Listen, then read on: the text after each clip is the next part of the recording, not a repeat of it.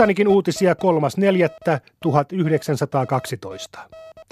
Uusi valtameriliikenteeseen tarkoitettu höyrylaiva Titanic on matkalla Belfastista Southamptoniin, mistä se aloittaa neitsyt matkansa New Yorkiin 10. huhtikuuta. Höyrylaivalta saadun sähkösanoman mukaan se on parhaillaan kiertämässä Lands Endin kärkeä ja ehkä jo saapunut Englannin kanaalin puolelle. Seuraavaa havaintoa laivasta odotetaan Isle of Wightin lähistöltä. Titanikilla Atlantin ylittävän suomalaisjoukon pääosa lähti tänään matkaan höyrylaiva Polariksella Hangosta Halliin. Merimatka kestää viisi päivää, minkä jälkeen matkalaisilla on edessään vielä junamatka Southamptoniin. Siirtolaisten käyttämä Polaris-laiva on Suomen höyrylaiva osakeyhtiön omistama matkustajahöyrylaiva, joka on peräti 84 metriä pitkä ja 11 metriä leveä.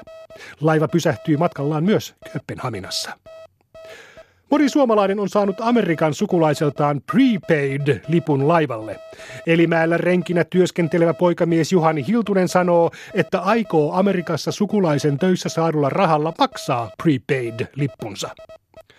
Palkka on aivan eri luokkaa Atlantin takana, siksi tällaisen kymenlaaksolaisen ummikonkin kannattaa lähteä onneaan koettelemaan, toteaa Hiltunen.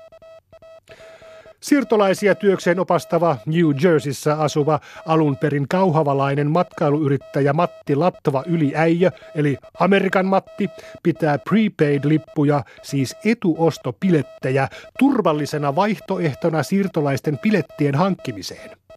Jos sellaista ei saa itselleen, kannattaa käyttää vain virallisten asiamiesten palveluja pilettien hankkimiseen, sillä alalla toimii myös luikureita, joiden myymät piletit eivät välttämättä kelpaa.